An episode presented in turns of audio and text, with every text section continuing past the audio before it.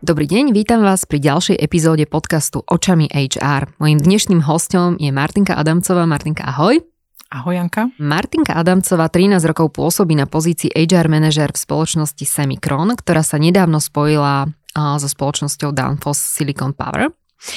A naši poslucháči teda možno zaznamenali, že došlo k tejto fúzii. A moje otázky by teda smerovali k tomu, ako ste túto fúziu komunikovali smerom k zamestnancom. Ale ja hneď v úvode teda poviem, že sa stalo niečo, čo výrazne nabúralo plány a vlastne celkové fungovanie spoločnosti. Takže čo sa stalo? Čo sa udialo v lete tohto roku v spoločnosti Danfoss? Fúzia Semikron Danfossu bola už dlhšie plánovaná. Semikron teda našiel v spoločnosti Danfoss Silicon partnera, s ktorým, ktoré spojenie nám prinesie naozaj zaujímavé výsledkom, budú zaujímavé produkty. Um, A predtým, než došlo k tomuto spojeniu, sme sa stali obeťou hackerského útoku, kedy na konci náš júla tohto roku boli odstavené všetky systémy, celá sieťová infraštruktúra dvadsaťštyri pobočiek Semikronu na celom svete. Fúha. Čiže ako to vyzeralo? Vy ste prišli do práce a ako ste sa o tom útoku dozvedeli, že sa niečo takéto stalo? O útoku sme sa dozvedeli, alebo respektíve útok samozrejme zaznamenali na našom í té oddelení. Mm-hmm. Stal sa cez víkend. Mm-hmm. Takže cez víkend dostal management firmy informáciu o tom, že sa takáto udalosť stala, mm-hmm. a prvýkrát sme sa v firme stretli vlastne na ďalší týždeň, kedy sme zvolali krízový štáb a začali sme podnikať prvé kroky, ako sa k tejto situácii postavíme, ako ich budeme riešiť. Čo to vlastne znamenalo pre firmu? Že sa niečo takéto ako udialo, znamenalo to, že sa museli obmedziť, musela sa obmedziť nejaká výroba alebo úplne prerušiť? Ten hackerský útok bol v akom rozsahu? Úplne obmedzenie sieťovej infraštruktúry, čiže nešlo nám vo firme nič. Čiže ani nevedeli výroba? Sme spustiť jeden počítač, nešiel nám, nešla nám výroba, nešlo nám stroje, nešlo nám nič. Spoločnosť Semikron má okolo sedemsto zamestnancov. A to zrejme bolo treba asi dať vedieť aj túto informáciu ďalej tým zamestnancom, ako sa komunikovalo voči ním. To bola jedna z prvých vecí, ktoré sme riešili, a tá komunikácia potom prebiehala cez ich lídrov. Mm-hmm. Čiže stretnutie krízového štábu, a ktorí komunikovali kľúčové informácie nižšie lídrom a lídri potom zabezpečili, že tieto informácie posunuli zamestnancom. Mm-hmm. A ako dlho trvalo toto obdobie? Kedy sa vlastne nevyrábalo a bola takto nastavená tá komunikácia? Takmer tri mesiace. Takmer tri mesiace. Čo tí zamestnanci? Mali dôveru voči tým informáciám? Neobávali sa? Určite sa obávali, ale uh, ubezpečili sme ich, že k tomu obnoveniu určite príde a že teda budú sa mať kam vrátiť, čo sa teda aj udialo a momentálne sme teda už v štádiu spustenej výroby, uh-huh. a vyrábame teda produkty, ktoré si naši zákazníci objednali. A transparentne sme s nimi komunikovali. Nestalo sa, že by si, lebo však ako tá oblasť, v ktorej vy pôsobíte, je pomerne silná na pracovné príležitosti aj v oblasti výroby a podobne. A nestalo sa, že by tí zamestnanci, lebo tri mesiace je tiež dosť dlhá doba, predpokladám, že istá neistota tam bola aj z ich strany, že by si našli povedzme inú prácu? A nemali sme takýto prípad. Uh-huh. Ani jeden. Úžasné. Ani jeden. Takto. No, tým, že to obdobie bolo mm-hmm. prvý mesiac počas leta, takže tí zamestnanci si ten prvý mesiac čerpali dovolenku, mm-hmm. väčšina z nich mala ju už tak či tak naplánovanú. Áno.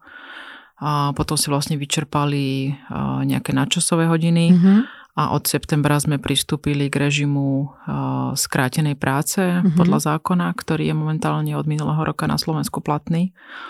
A teda nastavili sme im náhradu mzdy vyššiu, ako ustanovuje zákon, tak aby zhruba bola podobná tomu, čo akú mzdu vlastne mali, keby normálne chodili do práce. Mm-hmm. Takže myslím, že to bolo také uistenie, že napriek tomu, že sú doma, tak dostanú vlastne na tú výplatu to, čo dostávali aj predtým, mm-hmm. zhruba. Máš nejaké informácie o tom, že sa povedzme podobná situácia stala nejakej inej spoločnosti, alebo je to skôr ojedinelé na Slovensku? Priznám sa, že mne sa predtým ani veľmi nesnívalo o tom, že by niečo takéto sa nám mohlo udiať a už vôbec nie, že v takom rozsahu. A práve po tejto udalosti som sa dozvedela, že viaceré spoločnosti aj v mojom okolí boli takisto obeťami takýchto útokov. Mm-hmm. Len teda veľmi sa to nezverejňuje, lebo sa o tom nehovorí. Uh-huh, uh-huh. Už kto vie, aké sú tie dôvody. A to už necháme tak. Každopádne, ak teda náhodou by niekto mal otázky k tomuto, a sa určite môže na teba nakontaktovať. No, určite. Keďže už žiaľ s týmto skúsenosti máš. Ale teda pre mňa veľmi zaujímavá informácia, že žiaden z tých zamestnancov, ktorých ste mali, a vás neopustil v takejto ťažkej situácii a teda zotrval a s vami. Keď sme sa rozprávali, tak si mi aj spomínala, že vy máte veľmi nízku mieru fluktuácie a že a takisto dlhú dobu zotrvania v spoločnosti. Áno. Máme veľa zamestnancov, ktorí u nás pracujú viac ako desať rokov. Uh-huh. Za minulý rok, môžem zverejniť čísla, bola kumulovaná fluktuácia vo výške šesť celá dva percent. Uh-huh. Priemerná mesačná bola zhruba nula celá šesť percent. Uh-huh. Takže... Tak to sú výborné čísla. Tak, áno. Ty pôsobíš trinásť rokov v tejto spoločnosti. Ako sa menila úloha há er v spoločnosti Semikron počas týchto trinásť rokov? Ja by som povedala, že menila sa naozaj z roka na rok. Uh-huh. Ja som nastúpila v roku dvetisícdeväť, kedy na Slovensku bola prvá veľká hospodárska kríza. Uh-huh. Vlastne bolo obdobie recesie. Nastúpila som v lete, kedy a v Semikrone bolo o polovicu menej zamestnancov, ako máme dnes, asi tristo až tristopäťdesiat. Uh-huh. A mali sme štvordňový pracovný týždeň, takže naozaj prvé veci, ktoré som musela začať riešiť, je postaviť sa celom tejto situácii. há er tím existoval, ale teda veľmi taký oklieštený a neboli úplne presne zadefinované kompetencie jednotlivých členov, takže to bola ďalšia vec, do ktorej som sa pustila. Čo naozaj od tých takých praktických a vážnych vecí sa to potom z roka na rok posúva a snažíme sa zlepšovať ako našu prácu, tak prostredie pre zamestnancov, tak aby stále mali dôvod u nás otrvať a prípadne aj prísť, prísť ďalší. Uh-huh. A aký veľký je teraz ten tím há er? A je nás spolu osem, plus je máme jednu kolegyňu, ktorá od nás doplá tento rok a pracuje vlastne ako keby externe pre našu materskú firmu, že podporuje uh-huh. aktivity na centrále. V akej oblasti? V školiacej. Školiacej. Uh-huh. A ty si mi aj spomínala, že máte také dve špecifické pozície na há er. Keby som teda pomenovala to zloženie, tak okrem mňa mám dve rekruterky, uh-huh. a dve mzdové účtovničky, a jedna pani má na starosti školenie a sociálny program a teda dve tie pozície, ktoré nie sú možno, že úplne typické vo výrobných spoločnostiach sú, že jedna kolegyňa má na starosti há er marketing a druhá kolegyňa má na starosti evidenciu a správu výrobných školení pre výrobných zamestnancov. Uh-huh. Táto pozícia, alebo teda práve táto náplň práce zvykne byť taká roztrúsená po firme. A v čom uh, vidíš možno ty ten prínos, že je to takto pod jedným človekom, ktorý veľmi, sa venuje celej tej správe? Veľmi sa, tá, sa to u nás osvedčilo, hlavne teda z toho dôvodu, že sme tiež certifikovaní podľa í es ó normy, máme vlastne certifikát í á té ef a teda mnoho ďalších. Uh-huh. A to je jedna z podmienok vlastne preukázať to, že ako tí naši zamestnanci vo výrobe sú školení a preškolovaní jednak na operácie výrobné a jednak na evidenciu zmien a vlastne kedy a ako, v akom čase tieto informácie dostáva, prípadne kto ich vyškolil. Uh-huh. A práve táto centrálna evidencia je veľmi dobrá v prípade auditu, alebo teda keď zákazník požaduje nejakú evidenciu, že nemusíme to potom na rôznych mm-hmm. miestach vo firme hľadať, ale vlastne máme to všetko u nás v jednom systéme. Dali sme si na mieru, dá sa brať naprogramovať software na to, mm-hmm. na tú evidenciu, ktorú tiež z roka na rok zlepšujeme. Takže to je práca vlastne pre jedného človeka v rámci v rámci. Áno, áno, pri takom množstve, pri takom vlastne množstve zamestnancov. zamestnancov áno. Mm-hmm. Hej. Ja som sa teda pýtala na to, že ako sa menila tá úloha há er v tom čase. Tá nízka fluktuácia, čím to je, že, že tí zamestnanci zotrvávajú u vás v spoločnosti, podľa teba? Ja si myslím, že to je taký mix uh-huh. všetkých tých vecí a okolností, ktoré máme v Semikrone. Jednak Semikron je na Slovensku veľmi dlho, čiže je veľa ľudí z toho regiónu Vrbového Piešťan, ktorí nás poznajú. A môžem povedať, že firma vznikla už v roku deväťdesiatdva, mm-hmm. ešte pod názvom Diotec, sídli sme v Radošine mm-hmm. a potom vlastne v deväťdesiatdeväť sme sa presťahovali do priestorov vo Vrbovom, v ktorých sme dne, dodnes. Mm-hmm. A vtedy vlastne nás práve kúpil Semikron nemecký. Sme rodinná firma a tak sa vlastne k tým zamestnancom správame. Čiže jednak tá atmosféra vo firme, snažíme sa mať férové podmienky, čo sa týka miest, a aj pracovné prostredie je veľmi príjemné z toho pohľadu, že dbáme na to, ako to pracovisko vyzerá. Tie priestory sú naozaj pekné, čisté a pravidelne investujeme do obnovy vlastne toho zariadenia v rámci firmy, mm-hmm. takže a myslím, že aj vybavenie vôbec kuchyniek vo výrobe a tých vecí, ktoré vlastne potrebujú tí zamestnanci na to, aby sa tam dobre cítili, aby kde mali tráviť tú prestávku. Mm-hmm. Vlastne staráme sa o vonkajší areál, máme tam veľmi peknú záhradu s altánkom. Čiže jednak je pre nás dôležité to pracovné prostredie, keďže väčšina z nás tam trávi naozaj veľkú časť toho týždňa, čiže aby sa tam tí ľudia dobre cítili. Mm-hmm. Potom je to o tom, ako sa k ním správame, uh, aké majú platové podmienky a možno, že aj to, aké benefity im poskytujeme. Mm-hmm. No možno, že aj tie benefity. Ako sa možno menia zase tie benefity v tom čase, hej? Lebo určite niečo zaujímavé bolo pre tých zamestnancov pred desiatimi rokmi, niečo iné teraz, alebo je to inak? Ako je to u vás vo spoločnosti? Menia sa tie benefity v čase? Ja myslím, že sa to tak prírodzene vyvíja mm-hmm. podľa toho, ako, ako sa tá doba mení a čo tí ľudia chcú. Čím ďalej, tým viacej sa apeluje, alebo teda zameriava všeobecne spoločnosť na taký well-being, uh-huh. na takú uh, spojenie vlastne toho pracovného a súkromného života, uh-huh. tak aby sa to veľmi nevylučovalo. Starostlivosťou o seba a o svoje zdravie a vlastne týmto smerom my potom upravujeme aj tú ponuku alebo tú škálu tých benefitov vlastne, ktoré momentálne máme. Uh-huh. Čo také napríklad v rámci toho well-beingu ponúkate? Pred dvoma rokmi sme s kolegyňami z há er začali program, ktorý sme si nazvali interne Buď Fit. Uh-huh. A ten sme vlastne rozdelili na niekoľko oblastí. A prvá je čo sa, oblasť týka sa stravovania. Máme vlastnú jedáleň s vlastnou kuchyňou, kde teda ako zamestnávateľ sa intenzívne angažujeme v tom, aby tá ponuka tých jedál každý deň bola pestrá. Varíme teda šesť jedál denne, plus teda máme zeleninový šalátový bufet mm-hmm. každý deň k dispozícii. To, to nie je bežné úplne asi všade však. Asi nie.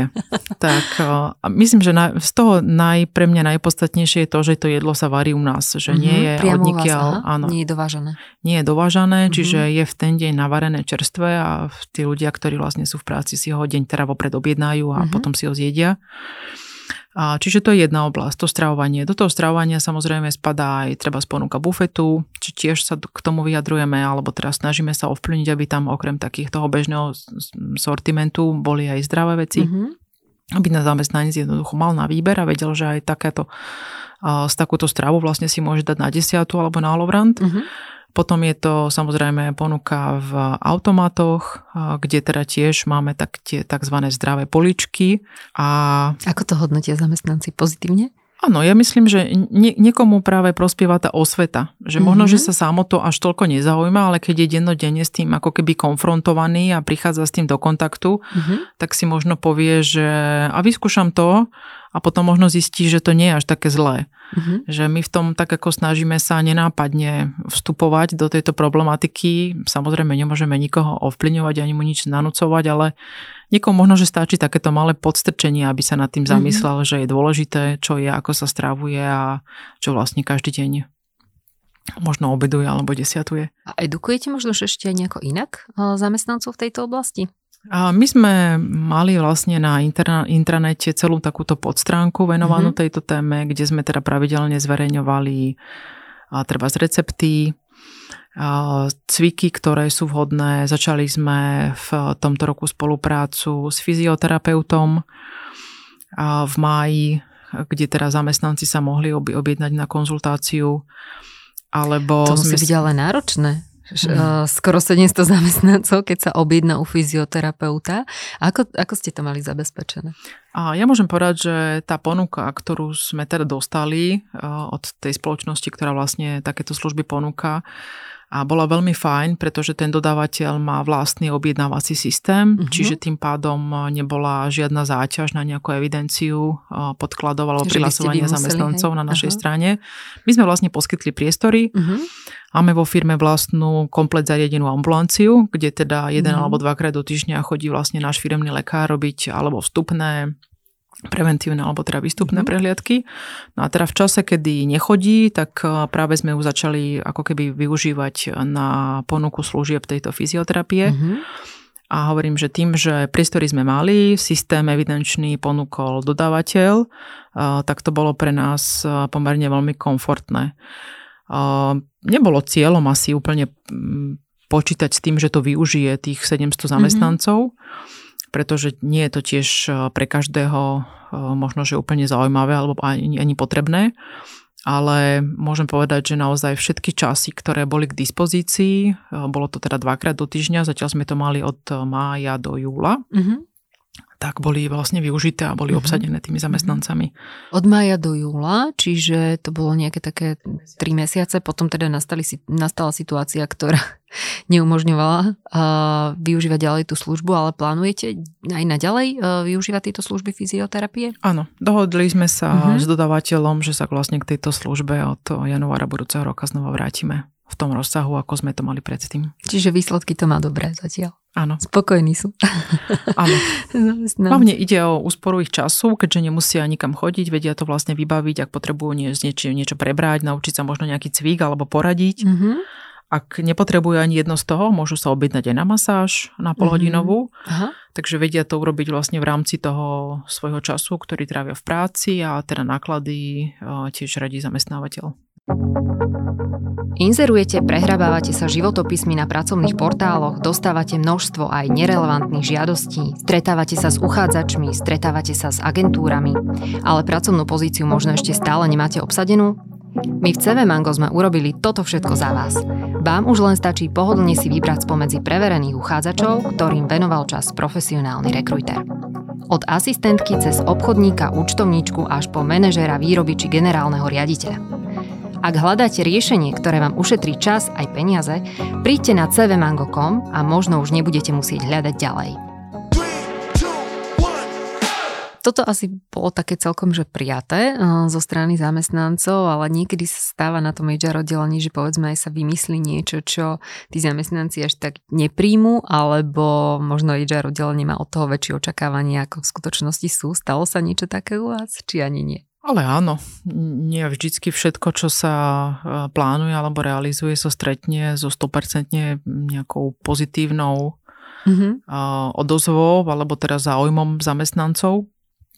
Ale práve preto vždy sa to snažíme si to vyhodnotiť, že prečo k tomu došlo, alebo ako by sme to možno mohli naplánovať.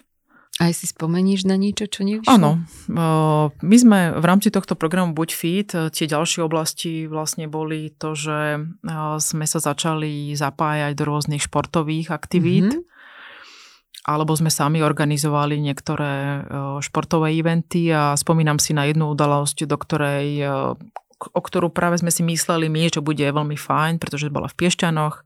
My sme vo Vrbovom, veľa našich zamestnancov dochádza z Piešťan a teda zapojili sa piati. No. To, to, je, to je dobré. To mi pripomína tiež jednu moju výhru v súťaži na Facebooku, do ktorej som sa zapojila, kedy som bola jedna z jednej a tiež no. som teda vyhrala hlavnú cenu. Zase dobre pre tých piatich. Áno. Čo je takou tvojou srdcovkou v rámci há er? Mne sa, ja môžem povedať, že mne sa všeobecne páči táto oblasť ako taká. Veľmi sa mi páči tá rôznorodosť mm-hmm. a to, že v našej spoločnosti mám tú príležitosť a ako keby dôveru a vo veľa veciach aj voľné ruky v tom, že ako sa vieme posúvať ďalej a kde a čo budeme robiť budúci rok. Takže to je také, čo je pre mňa zaujímavé a veľmi motivujúce, že prečo tam vlastne každý deň chodím, pretože vidieť, že sa to posúva dobrým smerom, že ten pokrok je, mm-hmm. že robíme veci, ktoré tí zamestnanci možno ocenia, alebo sa im budú páčiť, alebo sa tam možno budú lepšie cítiť v tej svojej práci. A tak to je pre mňa také, čo veľmi rada robím a čomu sa venujem. A potom na druhú stranu je to taká digitalizácia tej há er práce, že ten paperless topik je veľmi, veľmi podľa mňa dôležitý a je to uľahčenie vôbec celej tej agendy a evidencie, mm-hmm. lebo há er má proste veľa papierov. Áno. A teda čím viacej ich budeme mať elektronicky a bude to vedieť nám s tým ten systém pomôcť, tým je to samozrejme pre, nielen pre mňa, ale pre všetky moje kolegyne lepšie. Mm-hmm. A čo vám najlepšie funguje na hľadanie nových talentov a možno, že nových, nových ľudí do tímu, lebo však máte dosť zamestnancov, ale isto stále rastete, nejaká prirodzená obnova tam musí je, byť. Áno, áno. Čo vám najlepšie funguje? Ja myslím, že prečo sa k nám ľudia hlásia je vo veľa prípadoch aj to, že už o nás počuli, mm-hmm. že máme pomerne dobré meno v regióne. Aj tu v podcaste. Teraz o vás budú počuť ďalší.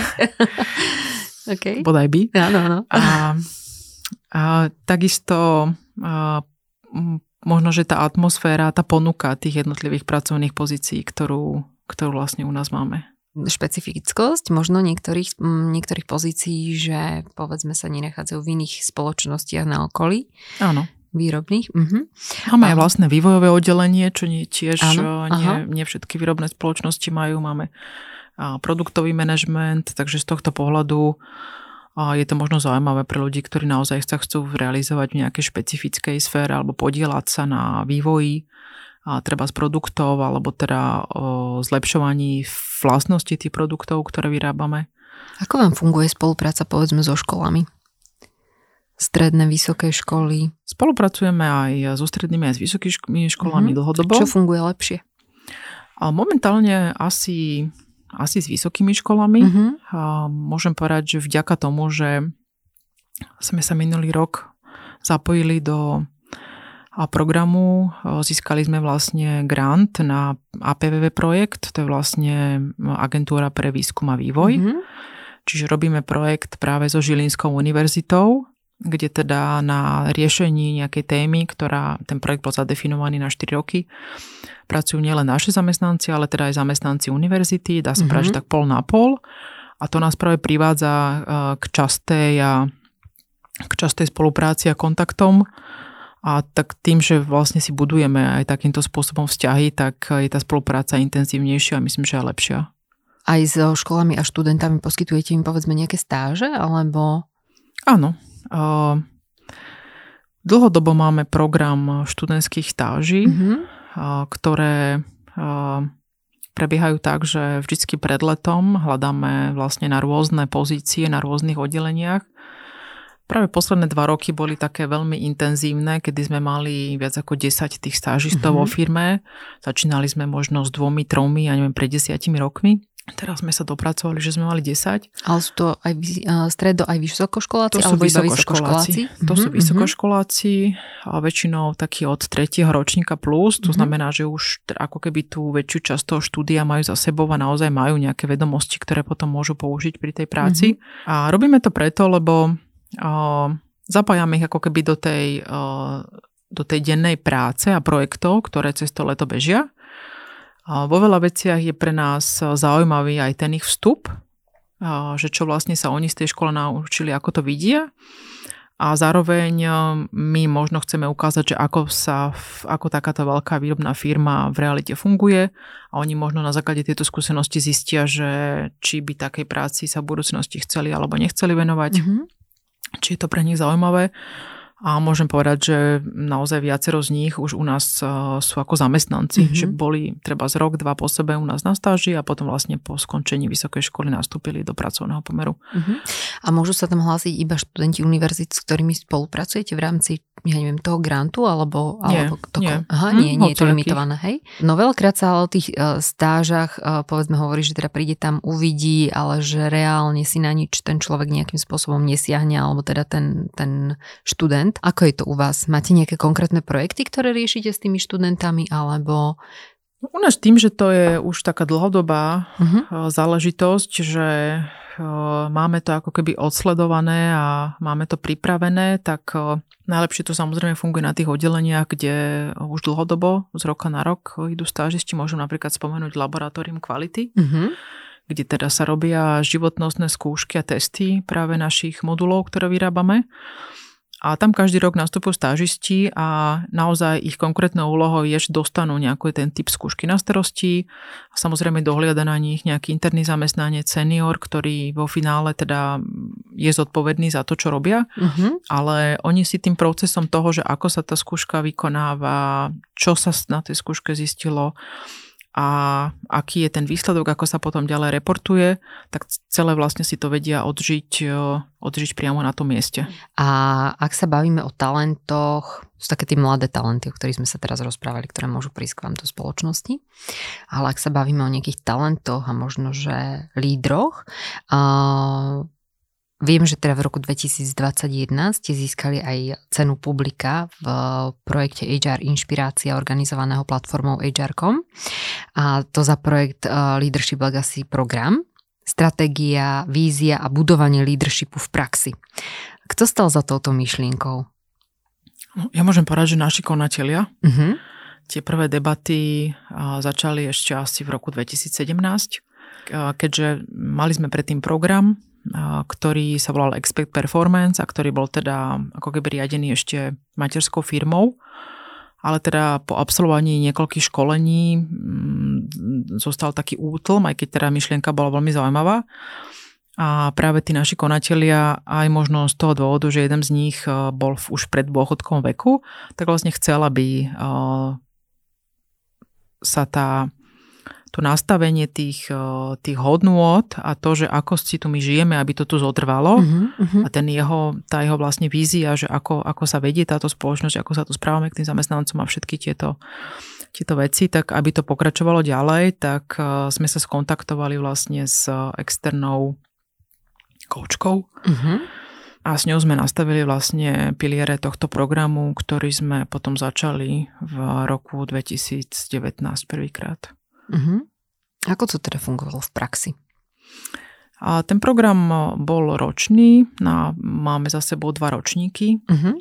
A zadef- bolo vybratých do každého ročníka dvanásť zamestnancov, ktorí už, ale, už boli uh, lídrami možno nejakých uh, menších skupín, uh-huh.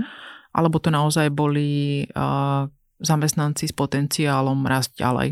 Môžem Čiže práť, nemuseli to byť lídri? Nemuseli to byť lídri, mm-hmm. nie. Ale môžem povedať, že veľa z nich sa už treba medzi tým tými lídrami stali. Mm-hmm. No a ten ročný program spočíval v tom, že okrem týchto dvanástich zamestnancov sa toho zúčastnilo vlastne aj celé vedenie firmy. Mm-hmm. V, v tom, že my sme boli vlastne ich mentormi. Aha.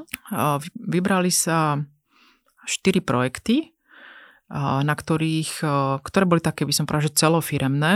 Uh-huh. Tí dvanásti vlastne sa sami rozdelili do troch skupín a každá teda skupina riešila jeden projekt. Aké to boli napríklad projekty konkrétne? Konkrétne to bolo napríklad zavedenie evidencie alebo teda vôbec spôsobu projektového manažmentu v našej firme. Boli to projekty, ktoré väčšinou mali taký uh, väč, väčší rozsah, uh-huh. že naprieč viacerými oddeleniami. Uh-huh. Bolo to skrátenie trebárs doby a schvaľovania zmien alebo uh-huh. zmenovej dokumentácie. Bolo, bol to projekt na evidenciu osobných ochranných pracovných prostriedkov alebo celý ten systém toho poskytovania a prideľovania. Uh-huh. Čiže evidenciu. Vychádzalo to z nejakej takej reálnej potreby, ano, že toto ano. Bolo potrebné riešiť že v tej spoločnosti. Reálne bola téma vo firme, ktorá mala presah cez viaceré oddelenia uh-huh. a nemala ako keby takého jedného, že ja som za to zodpovedný uh-huh. a mám to ísť vyriešiť, ale vstupovalo do tejto témy viacej oddelení. A tieto projekty vlastne potom riešila tá skupina tých ľudí. Uh-huh, uh-huh.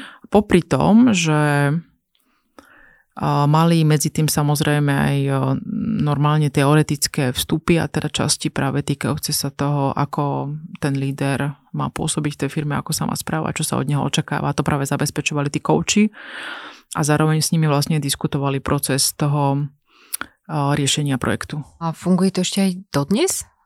Tento program? Ten prvý ročník dopadol veľmi dobre. Uh-huh. A tie štyri projekty boli naozaj zrealizované, dotiahnuté do konca a myslím, že na prospech celej firmy, keďže sa téma, ktorá predtým ako keby nemala vlastníka, vyriešila. Potom sme zrealizovali ešte jeden ročník, poviem, že s malými úpravami, uh-huh. keďže tiež sme sa na veľa veciach, poviem, že naučili za behu a tým, že nemáte stále ako keby ďalších a ďalších v rade, ktorí sú tí lídri, ktorých by ste mali školiť, tak potom sme si vlastne dali prestávku, ale určite to nie je vec, s ktorou by sme chceli skončiť. Uh-huh. Keďže vám to fungovalo. Áno. S, s lektorkou sme stále v kontakte, alebo uh-huh. teraz s tou koučkou. Riešime s ňou nejaké menšie pod, podprogramy, ktoré vyšli trebárs aj z tohto školenia alebo z tohto programu Leadership Legacy. A ja myslím, že ešte v najbližšom čase, možno v priebehu roka dvoch, sa určite vrátime k tomu, že zorganizujeme tretí ročník. Pekná inšpirácia určite aj pre posluchačov nášho podcastu. Ty si to tak pekne povedala, že to há er máš rada aj preto, že je to stále niečo iné, že stále každý rok priniesol nejakú inú výzvu, inú myšlienku, inú inšpiráciu. Tak ja ti prajem, nech to teda trvá aj naďalej. A ďakujem. Naďalej sa môžete ako spoločnosť rozvíjať a aj teda po tých udalostiach, ktoré sa stali teraz pred pár mesiacmi, tak aby, aby to spojenie a tá fúzia, ktorú sme spomenuli na začiatku, teda naozaj priniesla to očakávané, čo čakáte od, od nej. Nech sa vám teda darí. Mhm. Ja ti veľmi pekne ďakujem, Maťka, za to, že si prijala pozvanie do podcastu Očami há er a že si bola mojím hosťom. Ďakujem aj ja pekne za pozvanie, je to pre mňa zaujímavá nová skúsenosť a takisto vám prajem všetko dobré. Pekný deň vám prajem, priatelia. Dovidenia.